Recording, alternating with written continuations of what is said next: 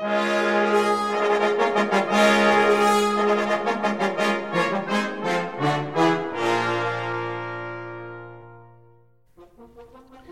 à tous, bienvenue sur Cuivre la Française. Je suis Adrien Jaminet, fondateur de AJ Atelier des Cuivres. Avec ce podcast, je vous propose de rencontrer ensemble les acteurs du monde des cuivres pour comprendre leur parcours, leurs envies et leur personnalité.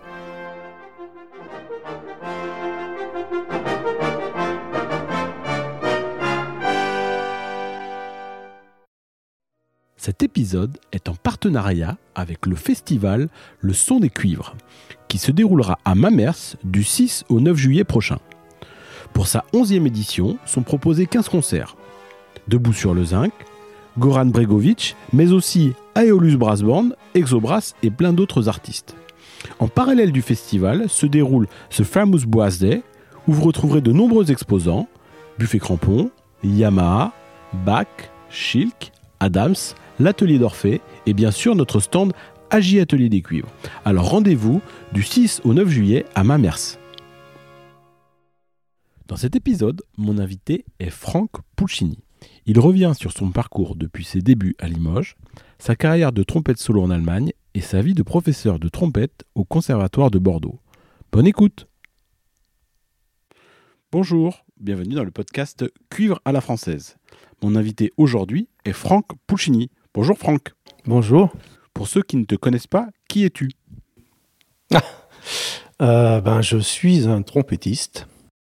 Pourrais-tu revenir sur ton parcours musical depuis ta plus tendre enfance? Alors, euh, ben, j'ai débuté la trompette à l'âge de, de 8 ans, 8 ans et demi, et à Limoges, dans la classe de Gérard Dubarry, qui vient d'ailleurs de nous quitter, là. J'ai appris ça dernièrement. Et euh, voilà, j'ai travaillé avec lui pendant presque dix ans, conservatoire de Limoges. Et à quel moment as-tu poursuivi tes études à Paris? Je suis arrivé à Paris en 1979. Alors je commençais à aller écouter les, les cours à la classe euh, de Pierre Thibault euh, en tant qu'auditeur. Ben, C'était au moment où Okan était là. Pierre Gillet, euh, Alain Longjarret, Dominique Colmar. Euh, euh, j'allais écouter cette merveilleuse classe à l'époque rue d'Édimbourg, à l'ancien CNSM rue de Madrid en fait, qui était côté Édimbourg. Et, en même temps, en fait, j'ai travaillé avec plusieurs personnalités quand même avant de rentrer à la classe, puisque je suis allé voir Bernard Janouto, avec qui j'ai travaillé pendant deux ans. Et, euh, et euh, qui d'autre encore? J'ai vu. Euh, Roger Delmotte aussi, je crois, j'ai vu. Alors, Roger Delmotte, je l'ai vu après parce que c'est Pierre Thibault qui m'a encouragé à aller le voir. J'étais au conservatoire depuis. C'était ma deuxième année, je pense. Il me dit ouais, Tu vas aller voir Roger Delmotte, tu vas aller travailler avec lui. Donc, j'ai pris quelques cours particuliers avec lui en banlieue parisienne. Et un extraordinaire aussi trompettiste et pédagogue. C'est que des bons souvenirs. Et. Je suis arrivé après que Maurice André soit parti, malheureusement. Alors j'ai eu l'occasion de l'entendre, bien sûr, et puis aussi de, je l'ai rencontré à l'époque euh, au magasin Feeling. Euh, et bon, il m'avait fait jouer un petit peu, et puis euh, c'était voilà. Moi, j'aurais bien aimé y être aussi au moment où il était là, mais bon, il, menait sa carrière magnifiquement à ce moment-là. Et puis il était plus prof au conservatoire en fait. J'ai travaillé aussi avec Marcel Lagorce et Louis euh, Ménardi, qui a été le gendre de, de Raymond Savaride, je crois, et avec qui j'ai travaillé une année au conservatoire du 8e, pas très loin du conservatoire de Paris d'ailleurs. Et donc c'est en quelle année que tu es rentré au CNSM Alors je suis rentré en 1983. Il y avait, il y avait deux places, je crois. Euh, j'avais écouté la classe pendant deux ans, et puis j'étais très motivé pour rentrer à Paris en fait à ce moment-là. Pierre Thibault était quand même exceptionnel. Tu peux nous parler de tes copains de promo Qui étaient-ils? Oh ben oui, bien sûr. Ben, euh, ils sont pas encore à la retraite. Hein. Euh, il, y avait Gilles Mercier, Jean-Christophe Metzer, Jean-Christophe Haas, euh, Jean-Marie Cousinier. Enfin, je vais en oublier. J'espère qu'ils m'en tiendront pas rigueur s'ils écoutent le podcast. Mais ouais, c'est il y a eu toute cette génération. Philippe Litzler n'était pas encore entré, mais il était auditeur comme moi. J'étais deux, deux ans auparavant. Et Fabrice Bourgerie, Jean-Pierre Audasso, je l'ai peut-être dit déjà, ouais. Voilà, donc c'était une très très belle époque, une très belle promo. Et puis j'ai beaucoup aussi, à l'époque, on fréquentait, enfin moi personnellement, je fréquentais aussi beaucoup les élèves de la classe de, Marcel Lagorce. Donc j'étais assez ami avec euh, Michel Barré, avec euh, Frédéric Mélardi, euh, voilà, et toute cette équipe-là aussi. Et on passait des bons moments.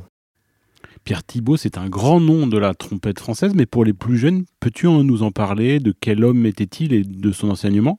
Ben, C'était un, puits de, de science. Hein. Lui, il, connaissait beaucoup, beaucoup de méthodes. Il était à l'avant-garde. Hein. Il a travaillé beaucoup avec Pierre Boulez aussi, je pense, à une époque, avant d'être à l'opéra. Et euh, en fait, euh, il nous donnait des informations euh, chaque, chaque semaine et quelquefois différentes, qui pouvaient paraître quelquefois contradictoires. Mais en fait, tout se rejoignait. Et ça, je l'ai compris une fois que j'ai eu quitté le conservatoire, en fait, après mon prix. ça a été, sur le coup, c'est une avalanche en fait d'informations qui nous arrivaient. Euh, euh, et, maintenant, j'approche euh, de la retraite aussi. et je me rends compte qu'il avait complètement raison parce que j'enseigne exactement de la même manière à mes élèves très souvent en fait. Donc, mais c'était quelqu'un de. Je suis jamais parti du cours sans avoir envie de travailler. C'était incroyable. Moi, quand je redescendais euh, dans mon pays, euh, dans le train, je me trouvais un compartiment vide et je travaillais la trompette. C'était euh, assez incroyable, vraiment. Et puis, il y avait de telles locomotives à l'époque, avec toute l'équipe que j'ai citée tout à l'heure, en fait, qu'on avait qu'une envie, c'était de, jouer comme eux. Donc, ça a été super bénéfique. Alors après, il était, était très excessif, Pierre Thibault.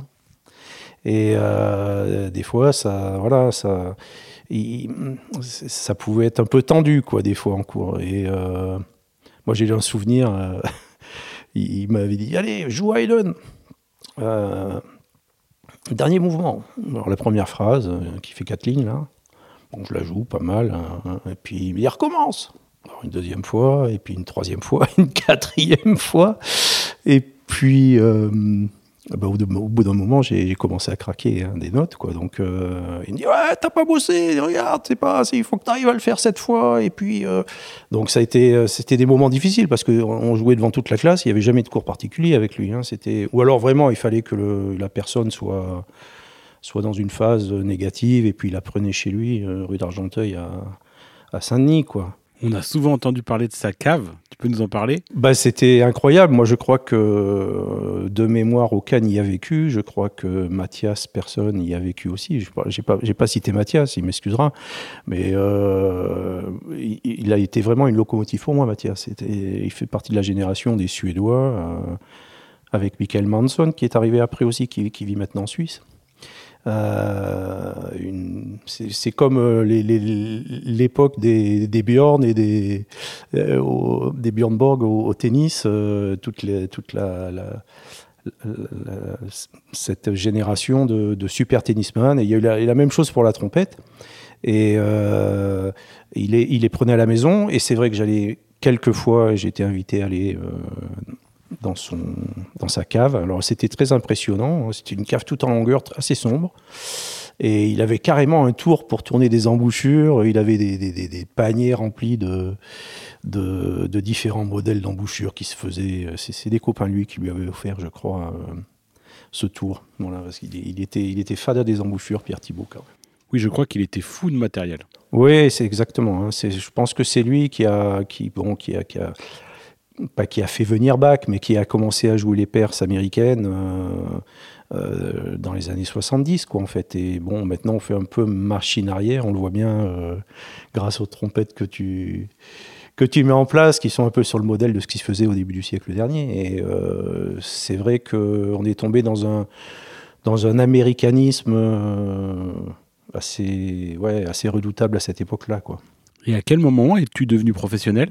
Oui, je me souviens, bah, c'est dans les années 85, euh, 86. Alors j'ai travaillé pas mal avec euh, l'orchestre régional du Limousin à l'époque, avec Guy Condette à sa, tête. On avait fait un ensemble de cuivres là-bas aussi. Et puis, euh, en fait, ça a réellement commencé lorsque j'ai eu mon prix en 86, parce qu'il y a une personne qui s'appelle Antoine Curé, qui était au jury, puis qui a dit bah, celui qui a son prix, je le ferai bosser l'année d'après. Et à l'époque, il y avait, il y avait toutes les il y avait toutes les, possibilités de jouer à Paris dans les orchestres de télé, que ce soit chez Drucker, chez Martin, chez Ruggieri, l'ensemble orchestral d'Antenne 2, ça s'appelait. Et puis il y avait beaucoup de séances à l'époque. Et je dois dire que grâce à lui, euh, j'ai vraiment décollé dans le métier. Et je lui suis très, reconnaissant de, bah, de m'avoir fait confiance. Euh, ainsi qu'à Marc Boer, euh, parce qu'il a commencé à me faire travailler un peu à l'orchestre de Radio France.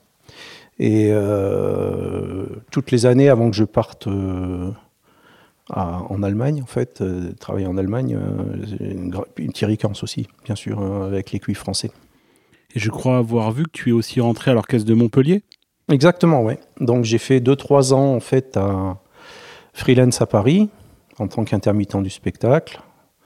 Euh, et puis, euh, puis j'ai dit tiens, bah, je vais faire un concours. Alors j'ai fait 2-3 concours, j'en ai fait un à l'Opéra à Paris, j'en avais fait un à l'orchestre de Strasbourg. Euh, et, puis il y avait celui à Montpellier. Je dis tiens, je vais faire celui de Montpellier, je vois. Et puis j'ai gagné le poste. troisième concours, j'ai gagné le poste. Donc c'était bah, une belle expérience. Je suis resté deux ans, deux saisons, avant de, bah, de vouloir faire de la musique de chambre, parce qu'à l'époque du Canadian Brass, on voulait faire. Tu parles du Canadian Brass. J'ai l'impression que ça a été le fer de lance de cette formation. Et comment s'est créée votre formation, à savoir Epsilon? Alors pour beaucoup d'ensembles en Europe à l'époque que ce soit le Spanish, que ce soit euh, Art of Brass Vienna, que ce soit, enfin, je veux dire, tous les, tous les ensembles de cuivre, euh, tous les quintettes de cuivre ou grands ensembles de cuivre. Il y avait d'une part en quintette le Canadian Brass et puis l'ensemble de Philip Jones, le, comment il s'appelait déjà euh, Philip Jones, Philip Jones Brass Ensemble, voilà. Et, et ça, c'était des, des des, ensembles qui ont vraiment donné envie aux jeunes de, de, faire de la musique de chambre. Quoi. Et euh, nous, on a créé l'ensemble, l'association en 85, je crois, de mémoire, ou 86 peut-être.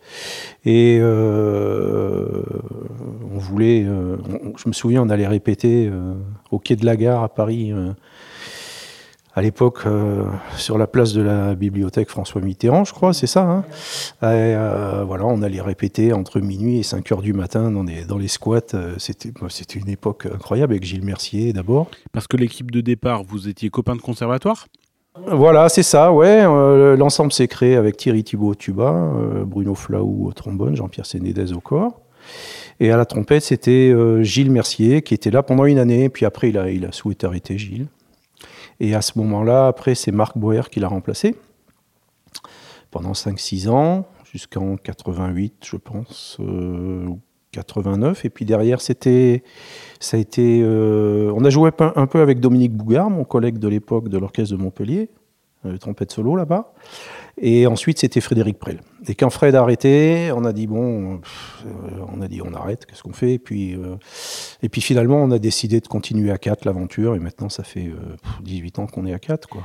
Et peux-tu revenir sur l'histoire de Epsilon, peut-être tous les projets que vous avez menés et peut-être les concours que vous avez gagnés?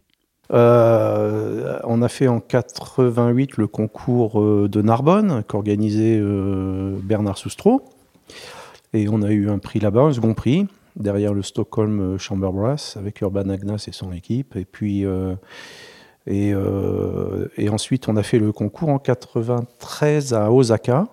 Alors, c'est un concours qui existe toujours d'ailleurs et qui est décliné sous trois, hum, trois orientations. Il y a musique folklorique, il y a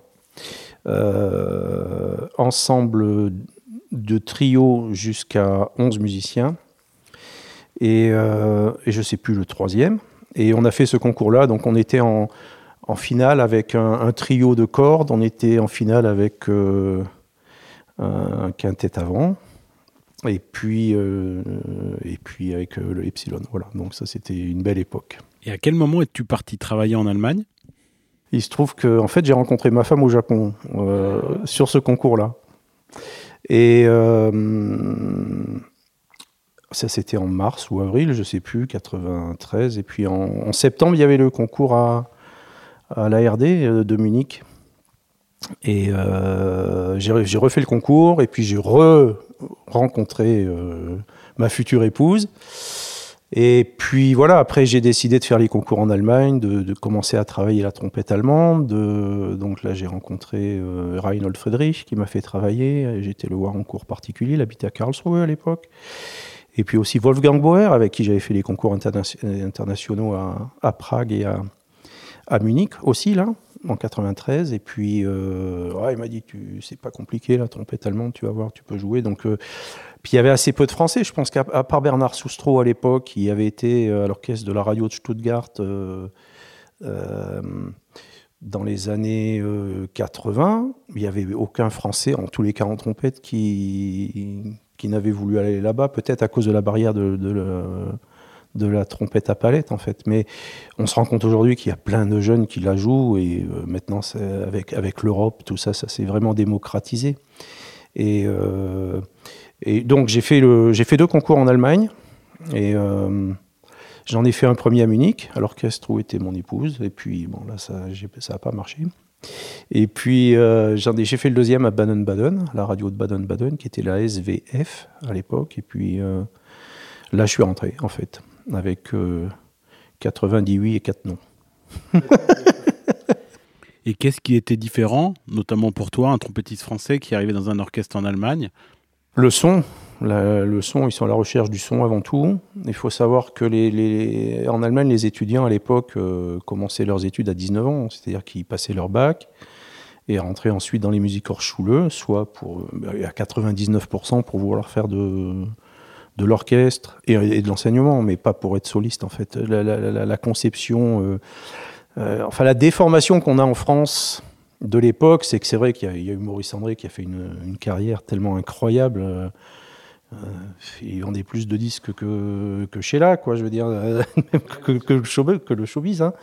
Donc il y a eu cette culture de. Alors ça fait des, des, instrumentistes incroyables, des gens qui jouent des concertos dingues et qui qui déchiffre super. On a, une autre méthodologie en France. Euh, alors qu'en Allemagne, c'est vrai que les musiciens travaillent plus pour la masse, pour l'orchestre, et ils sont vraiment à la recherche d'un son. Voilà. Euh, euh, c'est flagrant. Et puis ils travaillent beaucoup, beaucoup les traits d'orchestre en fait, et beaucoup plus que les concertos chez nous. Voilà. Le concerto le plus demandé, c'est Haydn. D'ailleurs, il est demandé partout sur la trompette si bémol à palette, il n'y a pas le choix. Et puis derrière, ils peuvent demander un bout de Indemit ou Oneger, mais euh, généralement, c'est des traits d'orchestre. Et ils sont vraiment plus prêts sur les traits d'orchestre qu'on peut l'être en France. C'est ce que j'essaye d'enseigner à mes élèves. C'est vraiment de travailler les traits d'orchestre comme ils travaillent les concertos. Et même plus, plus encore s'ils veulent faire de l'orchestre. En fait, ça... Tu peux parler aussi de cette différence-là. J'ai l'impression qu'en France, c'est surtout le concours qui fait foi, alors qu'en Allemagne, les stages sont beaucoup plus longs et c'est vraiment le stage qui est prédominant au concours. Alors maintenant, euh, j'ai entendu dire récemment que l'année de stage était de deux ans. Et bah, alors qu'en France, on est à 4 mois, je crois, maintenant. Mais à l'époque, c'était un an. Voilà. Et avec un préavis au bout de 6 mois si, si on ne faisait pas l'affaire, comme on dit dans le métier. Donc, euh, moi, c'était un peu compliqué parce que je dis, j'étais rentré avec 98 et 4 noms. Les 4 noms, c'était les 4 trompettistes quand même. Donc, euh, c'était un peu chaud quand ça a commencé. Qu'est-ce qui déplaisait ton côté français? Oui, c'était le côté français, je pense, ouais. Euh, et puis peut-être que le son, effectivement, ne, leur, euh, ne, les satisfaisait pas, ça c'est probable. Mais bon, après, une fois qu'on est rentré, on demande conseil, on change de matériel, on change d'embouchure, on change d'instrument. À partir du moment où on va dans le sens de ce que veut le groupe, qu'on est à l'écoute et qu'on voilà ça, ça, le fait quoi hein. il n'y a, pas de souci. Parce qu'après une fois l'année de stage terminée j'ai eu les meilleurs collègues du monde. Vraiment ouais. Vraiment. Et de travailler comme ça à l'étranger en Allemagne ça a changé ta vision? Quand tu revenais en France tu, tu voyais des différences que tu ne voyais pas avant? Oui euh, bah c'est toujours le, le leitmotiv qui revient c'est que pour les jeunes qui, sortent des conservatoires moi j'ai jamais eu euh, à la classe, Pierre Thibault, qui m'a dit oh, Vous allez jouer les. Il faut aller travailler à la maison, mais bon, mais, ça se travaille euh, et en pupitre, ce que j'essaye de faire ici. Et puis, euh, et puis voilà, il faut passer du temps dessus. Alors c'est vrai que. on nous envie en Allemagne, par contre, c'est vrai, les, artistes français, que ce soit à la flûte, au bois, on voit avec, avec le Le, on le voit avec tous les merveilleux flûtistes qui, qui ont fait carrière là-bas. ils, ont, ils ont une façon de jouer et une, telle aisance de virtuosité et de, facilité de jouer que euh, à l'orchestre, c'est vrai que le solo, ben, ils sortent le solo. Quoi. Puis, mais par contre, ils ont l'intelligence de jeu qui fait que, à mon avis, ils se fondent dans la masse quand même. C'est, un, jeu d'équilibre en fait. Hein. Et c'est vrai qu'en France, souvent, euh, enfin ça change maintenant, je pense. Je pense que maintenant les, jeunes prennent conscience, mais pendant, pendant 15-20 ans, les, 15, les, 20 ans où j'étais parti, euh, euh, c'était, pas ça. Il y, en a il, y a, il y a quelques personnes qui sont intéressées d'aller, là-bas, bien sûr. Hein.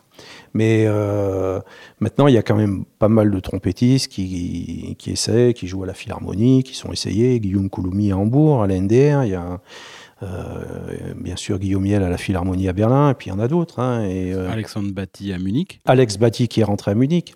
Alors Munich, il y a une particularité, c'est qu'il joue la trompette euh, à piston. C'est moi à l'époque, ben, il y avait à la classe aussi que j'ai oublié, il m'excusera, Guido Segers, le petit Belge, qui, qui est rentré là-bas, qui a fait toute sa carrière là-bas, qui est un trompettiste exceptionnel aussi. Mais il a toujours, même avec Célibidac, parce qu'il a connu le grand Célibidac, lui, euh, de, jouer la trompette à palette avec ses collègues. Il, il a refusé. Hein. Ils étaient à la palette et lui, il était avec sa trompette à piston. J'ai l'impression de faire partie d'une génération, euh, la dernière, à, avoir connu un petit peu Maurice André. On, on rêvait tous d'avoir une piccolo comme Maurice André. La nouvelle génération, euh, il me semble qu'il rêve en, en, voulant une trompette à palette comme Gabor Tarkovi. Bah c'est peut-être ce qui fait euh, le changement de la vision des trompettistes d'orchestre. Oui, oui moi je suis, je suis, persuadé que c'est en train de changer. Bah, de part aussi, euh, de par les contrats qui sont mis en place dans les, même dans les orchestres français. Hein, bientôt, euh, avant on touchait un supplément pour, toucher la, pour jouer la trompette à palette. Maintenant, euh, on doit jouer la trompette à palette sans supplément. Elles sont achetées par l'orchestre et ça c'est très bien. Mais bientôt il y aura la trompette, euh, la trompette baroque aussi hein, dans les contrats. Donc et puis on répétera de moins en moins pour faire de plus en plus vite un concert.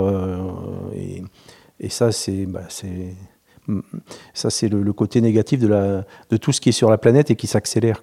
C'est quelque chose que tu as pu observer dans ta carrière, d'avoir un petit peu moins de services? Ah oui, oui, oui. Là maintenant c'est flagrant. Hein. Euh, on va travailler de plus en plus comme les Anglais font. Quoi. Euh, moi je, je, me souviens à l'époque, on, on, faisait une symphonie de Mahler avec Guylaine.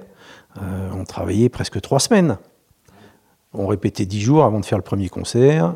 Il y avait des enregistrements, à la fin en plus.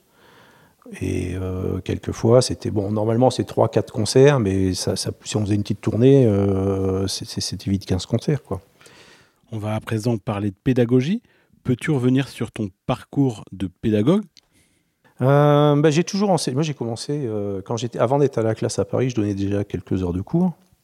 Dans les années 80, euh, Jack Lang a fait quand même beaucoup pour la, pour la culture. Il a créé énormément d'écoles de musique. Et j'ai eu la chance de pouvoir commencer, j'avais 16 ans et demi, quoi, de, commencer à enseigner une dizaine d'heures, une douzaine d'heures euh, dans des petites écoles de musique.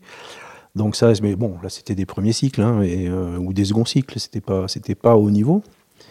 Et puis derrière, euh, j'ai eu la possibilité à la fin de ma carrière de l'orchestre de la SVA, avant la fusion avec Stuttgart, de, de, de, pouvoir enseigner un petit peu en Suisse, de pouvoir enseigner euh, au conservatoire de Mulhouse.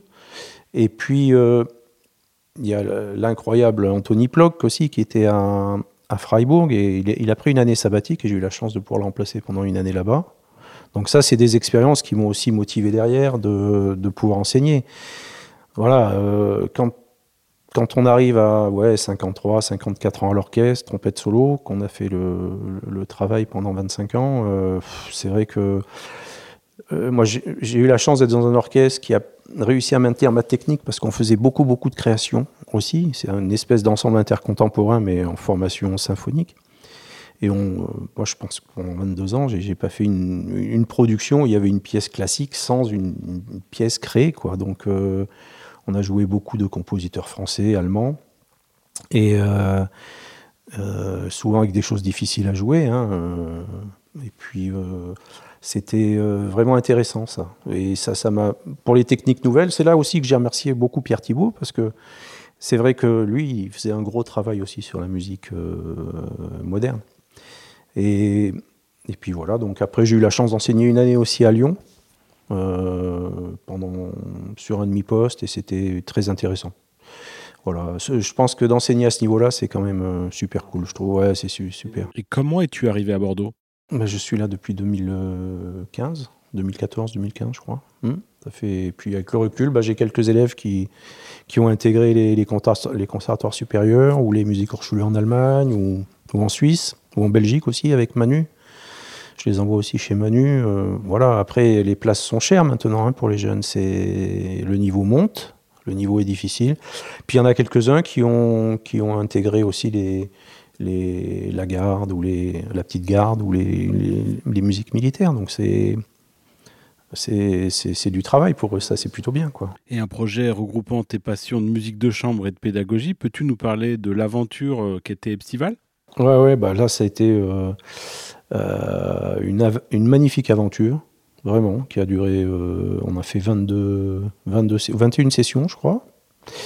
Et euh, ça a été génial parce que bah, on a commencé avec 30 stagiaires un concert, et puis l'année d'après 40 stagiaires de concert, et puis après on a fait, ah bah, on a avec Gliotoni di Verona, les Italiens, ils ont dit ah, je les avais rencontrés sur une sur une, une session d'harmonie, tu sais, des, des, des, harmonies qui se rassemblent. Il y a eu une harmonie italienne, et puis il y a eu l'ancien trompette solo-drum qui jouait là dans l'harmonie. Un peu comme Marcel Lagor, ça fait avec l'harmonie de Limoges. Et euh, on a encore discuté. Ah, ben j'ai des amis qui jouent là, on, faudrait, on va essayer de faire un échange. Et puis c'est parti comme ça, en fait, hein, avec les Belges aussi, avec Hubert Bibot. Et euh, voilà, on a, on, a, on, a, on a commencé à bah, bah, à se faire des. Ouais, bah, tu, tu, m'invites, je t'invite, euh, on, voilà, on fait des concerts. Hein. Et puis, euh, puis après, on a multiplié. Après, il y a euh, pas Reinhold, parce que c'est le seul malheureusement qui n'est pas venu, mais il y a eu. on a eu Fred Mills, on a eu, on a eu des tas de, des tas de Hans Gansch à l'époque qui, venait de sortir un disque magnifique. Il est venu avec Arthur Vrasiena. Et donc, on a fait des, tas de, d'échanges, d'aller-retour. Euh, voilà, il y a eu le Mnosi, le Spanish, avec qui on a fait beaucoup, beaucoup. Euh, Spanish Brass, avec lequel on a fait beaucoup d'échanges aussi. C'est vrai que beaucoup, beaucoup de gens du métier se sont rencontrés sur ces stages et c'était un vrai hub pour le monde des cuivres. C'est ça. Moi, quand j'imagine que la dernière fois que j'étais à Paris, j'ai croisé Alex. Il me dit Mais tu te souviens que j'ai fait le stage quand J'ai dit Alex Batty. Et euh, ouais, ben, c'est vrai qu'on en a marié. Hein, euh, et, puis, non, mais il y en a eu beaucoup qui sont venus. Et euh, ça, c'était un truc incroyable, vraiment. Et alors, je dois dire, par rapport au conservatoire et ce que j'ai pu apprendre au conservatoire, mais c'est là que j'ai peut-être le plus appris et, où ça m'a ouvert le plus l'esprit, c'est justement de voir toutes ces cultures, que ce soit des Japonais, des Américains, des, Européens qui viennent et qui mélangent, qui jouent ensemble. Ça, c'est absolument extraordinaire. Et euh, et, de regarder et de s'imprégner, de prendre comme ça juste parce qu'on est dans le on est dans le bonheur du festival ou du stage et euh, je pense que ça maintenant il y, a, bon nous on a arrêté parce que ça faisait 22 ans et puis que c'était la politique c'est compliqué on va dire mais il y a des maintenant il y a des que ce soit le stage de Clément ou à Montbéliard ou enfin il y a vraiment des ou dans le sud-ouest ici là euh, avec l'équipe du Sud-Ouest. Là, ils font à Saint-Jean-de-Luz. Là, ils font. Bon, il y a trois beaux festivals là, et bon, il faut que les jeunes en profitent.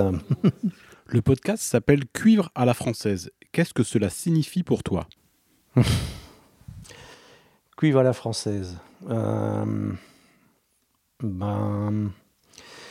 Euh, ouais, alors ça c'est difficile hein, parce que maintenant euh, c'est assez européanisé en fait, mais c'est vrai que pour moi, je, vois la, comment dirais-je, ce qu'a voulu apprendre, que ce soit Roger Delmotte, euh, Pierre Thibault aussi, Maurice André, Marcel Lagorce, Pierre Dutot.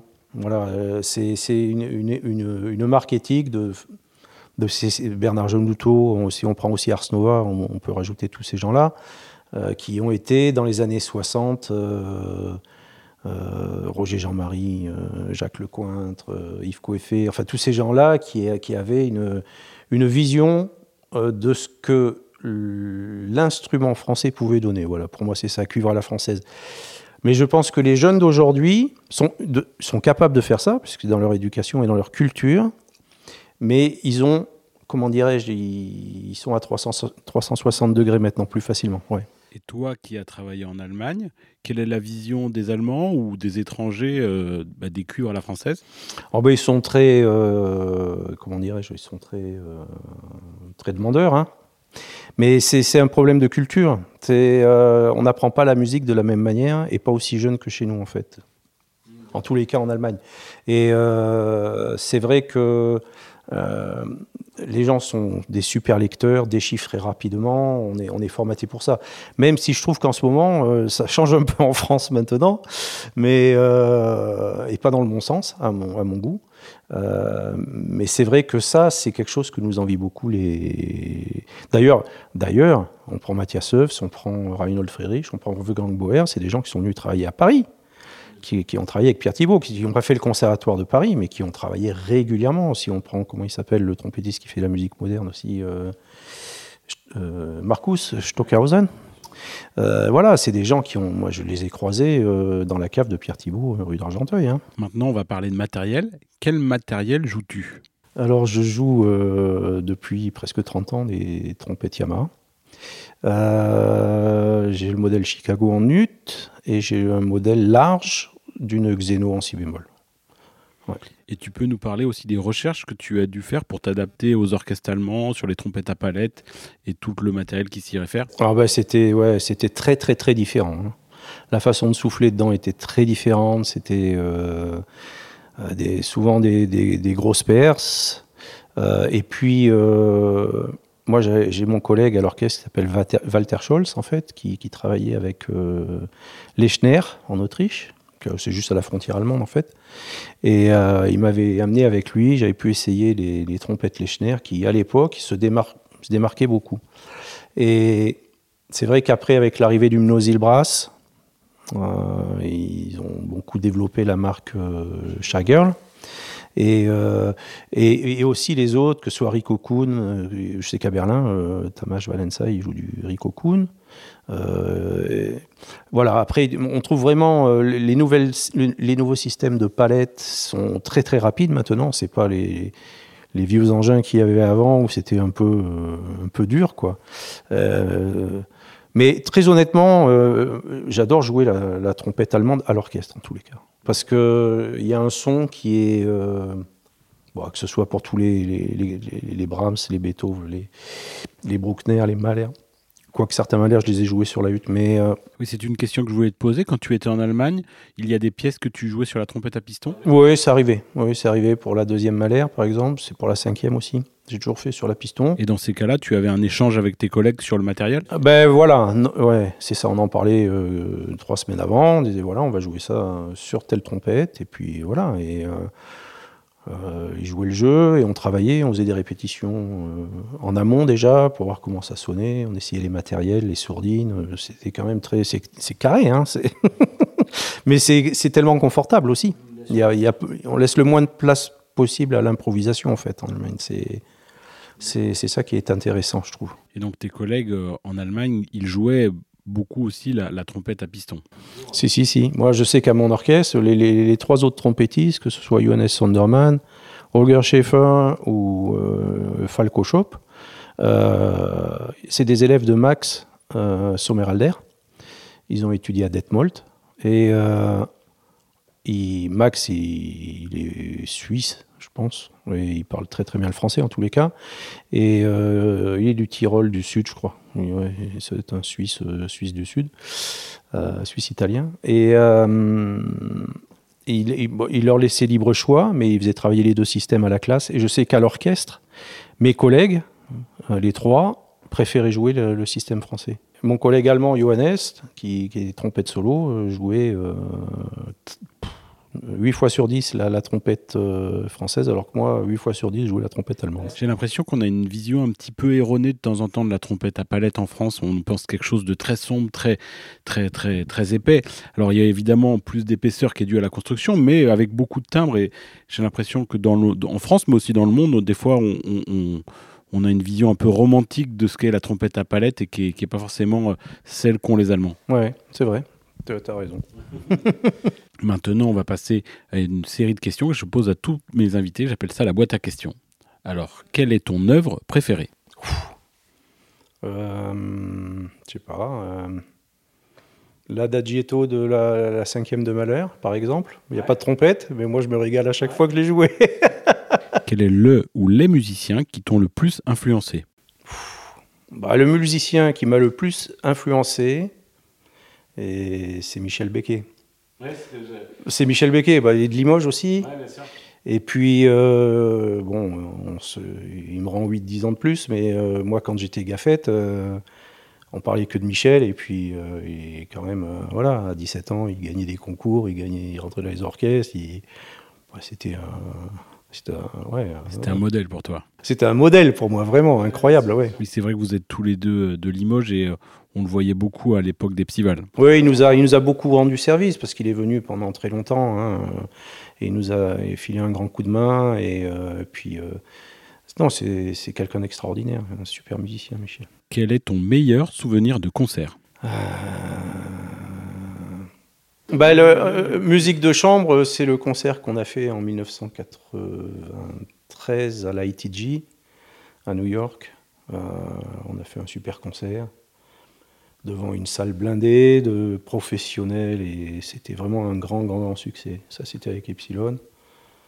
C'est quelque chose qui, ouais, qui, qui m'a marqué, je pense, qui nous a marqué tous. Ouais, Et un souvenir à l'orchestre? Euh, bah, Je dirais, c'est un c'est quand j'ai fait le, solo de corps de poste dans la troisième de Mahler, sur corps de poste à Vienne. Oui, je crois qu'il y a un CD de, ce, de cette série. Ouais, il y a un CD, ben de, voilà ce que je te disais, on répète, on fait les concerts et on enregistre, ou l'inverse, je sais plus. Mais euh, ouais, ça c'était un, bah, je me suis étonné sur ce concert-là. Et puis euh, le concert était magnifique, quoi. Voilà. Donc ça, c'était, ça, ça reste un très très beau souvenir. Et peut-être un souvenir euh, d'Epsival, un concert très fort que vous avez eu? Il y en a eu. Il y a eu les bons concerts, il y a eu les très bons concerts, il y a eu les puis ceux qui sont impalpables. Je pense au, dans, des styles différents, au Göteborg Brass Band avec Bengt qui dirigeait. Hein, c'était un concert, mais de puis il nous a montré comment il travaillait. Il faut voir que c'est des, musiciens amateurs, éclairés, mais quand même. il nous a montré comment il les faisait travailler. Il a fait une masterclass le lendemain. C'était juste euh, extraordinaire. Euh, ben, concert du Canadien bien sûr. Euh, moi, j'ai le souvenir d'une improvisation d'Ibrahim aussi, où il est venu au tout début de sa carrière. On l'avait juste rencontré en Finlande juste avant. Il est venu, et puis il est venu avec une, une danseuse, et puis il a improvisé pendant 45 minutes lui demander des thèmes aux gens, et puis il improvisait, mais c'était juste. Et puis on avait joué une pièce qu'il avait écrite pour nous, euh, qui s'appelle euh, Living Liexa, justement. Et euh, voilà, c'est des, ça c'est des très bons souvenirs. Et puis quoi d'autre? Bah, Bien sûr, il y a l'Art of Brass Vienna, il y a Roditi, Claudio Roditi, il y a, je ne pourrais pas tous les citer, mais c'était juste génial. quoi. Maintenant, aurais-tu une anecdote sur ta carrière? Ouais, bah, c'est pas bien brillant. Euh, en fait, euh, c'est l'année où j'ai gagné un prix à Tokyo. Euh, un premier prix, c'est le seul que j'ai eu. J'ai eu des secondes et des troisièmes, mais là c'était le seul premier prix. Et en fait, je suis parti, j'avais pas de visa. J'ai failli arriver à la douane, hop, au Japon, ils m'ont dit, monsieur, non. Alors j'ai sorti tous les papiers, ils m'ont filé le. Ils m'ont filé, enfin ça, je ne ferais peut-être pas que les jeunes écoutent ça, parce qu'ils vont dire, celui-là, c'est vraiment un, un. Mais euh, ouais, donc euh, voilà, les pièces étaient par cœur, je savais pas, j'ai dû apprendre tout très vite. Et puis, euh, puis j'avais marqué, il y avait marqué sur le, sur le, sur le dépliant du concours que le premier tour était derrière par avant. Donc je me suis radiné en basket avec la doudoune. Et en fait, c'est le jury qui était derrière le paravent, mais la salle, il y avait 1000 personnes qui me regardaient. Ça, c'était l'horreur, voilà. Et là, j'ai eu un grand moment de solitude avec ma bouteille d'eau et tout. N'importe quoi. Voilà. Et puis il se trouve que j'ai gagné, voilà. Et puis euh, voilà, c'était une très très belle expérience. Et puis les Japonais sont, sont c'est vrai que quand on voit les concours internationaux, euh, c'est vrai que derrière, eh ben, j'ai été invité plusieurs fois à jouer avec des orchestres, ils sont très fidèles, ils sont très, euh, voilà, ils ont une reconnaissance. Et je trouve que ça, en Europe, on devrait s'en imprégner, que les jeunes qui font des concours, qui travaillent dur pendant 3, 4, 5, 6 mois pour préparer les concours internationaux, ben, quand ils sortent, qu'ils puissent avoir des séries de concerts, parce que c'est vrai que c'est pas évident de les trouver, surtout en cette période après Covid, là, c'est un peu compliqué. Et euh, on, devrait méditer là-dessus, à mon avis. Maintenant, quel est ton enregistrement préféré? Euh, Winton Ouais. Tu l'as déjà rencontré Ah oui, on est, on va pas dire qu'on est amis, mais c'est quelqu'un que je connais bien, que je vois régulièrement, ouais, ouais, ouais. Et quand il est, quand il est là, il fait signe et voilà. Je l'ai encore vu cet été à Marcillac, on a passé euh, deux jours merveilleux et euh, voilà.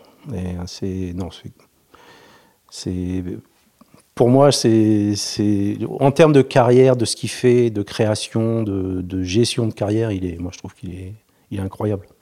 Maintenant, quelle est ta méthode préférée? La méthode Arban, hein, on va dire. c'est la plus complète, c'est celle qui est. Bon, après, moi, je travaille beaucoup sur Spalding. euh, je fais travailler. Enfin, décliner. C'est Spalding, 21, 23e jour décliné sur des plein d'exercices que je fais. Euh, voilà, je travaille encore deux heures par jour. euh, en dehors des, concerts que je peux faire, même quand j'ai rien. Il y a eu des longues périodes où il n'y avait rien à faire, là. Mais je travaillais quand même deux heures et je fais ces bases et ça construit chaque jour et c'est c'est très bien. Maintenant, le meilleur compliment que l'on t'ait fait. J'en ai pas eu. Non, quand tu finis un concert, tu aimes bien qu'on te dise cela. Ouais, bon, euh, non, mais je sais pas, le meilleur compliment euh, quand j'ai cuisiné, hein, mais euh, quand j'ai joué, non, mais je sais pas. Après, les gens disent bravo et c'est moi en fait le, le- le- le compliment, je sais très bien si c'était bien ou si c'était pas bien. Voilà, mon compliment, je me le fais moi-même. Ou sinon, j'en mets trois couches euh, dans l'autre sens pour dire ben, la prochaine fois, il faut que ça soit mieux, mon gars. C'est comme ça. Quelle question on ne t'a jamais posée et que tu aurais aimé que l'on te pose? Ben, en fait, il y en a une qu'on me pose souvent. c'est, euh, mais ça a l'air tellement facile. euh, comment tu fais? Eh ben, euh, voilà. Et je leur réponds. Ben, à l'intérieur, c'est un volcan. Ça se voit pas. Et puis, il faut du boulot derrière. Aurais-tu des idées de prochaines invités pour ce podcast? Bah, je pense à, à Guillaume Miel et puis Guillaume Couloumi. Je ne sais pas si tu les as interviewés, mais parce que bon, euh, c'est quand même deux trompettistes incroyables et puis euh, et qui vivent euh, dans des, des- des- des sphères. Enfin, bon, surtout Guillaume Miel qui est à la Philharmonie de Berlin, donc on sait ce que c'est. Et puis le parcours qu'il a eu là-bas. Et, et- et, euh, et puis de voir comment, euh, comment on peut tenir un poste pareil avec euh, quand même c'est de la pression parce que le jeudi soir on est sur en direct live, direct live Mondiovision, euh, c'est voilà il faut il faut il faut savoir gérer quand même. Hein. Écoute, Franck, merci beaucoup d'être venu sur ce podcast et à très bientôt. Eh ben merci beaucoup Adrien, à bientôt. oui. Merci d'avoir écouté cet épisode. Si ça vous a plu, n'hésitez pas à le partager. Vous pouvez nous suivre sur nos réseaux sociaux, sur Facebook et Instagram, sur la page Agi Atelier des Cuivres. À bientôt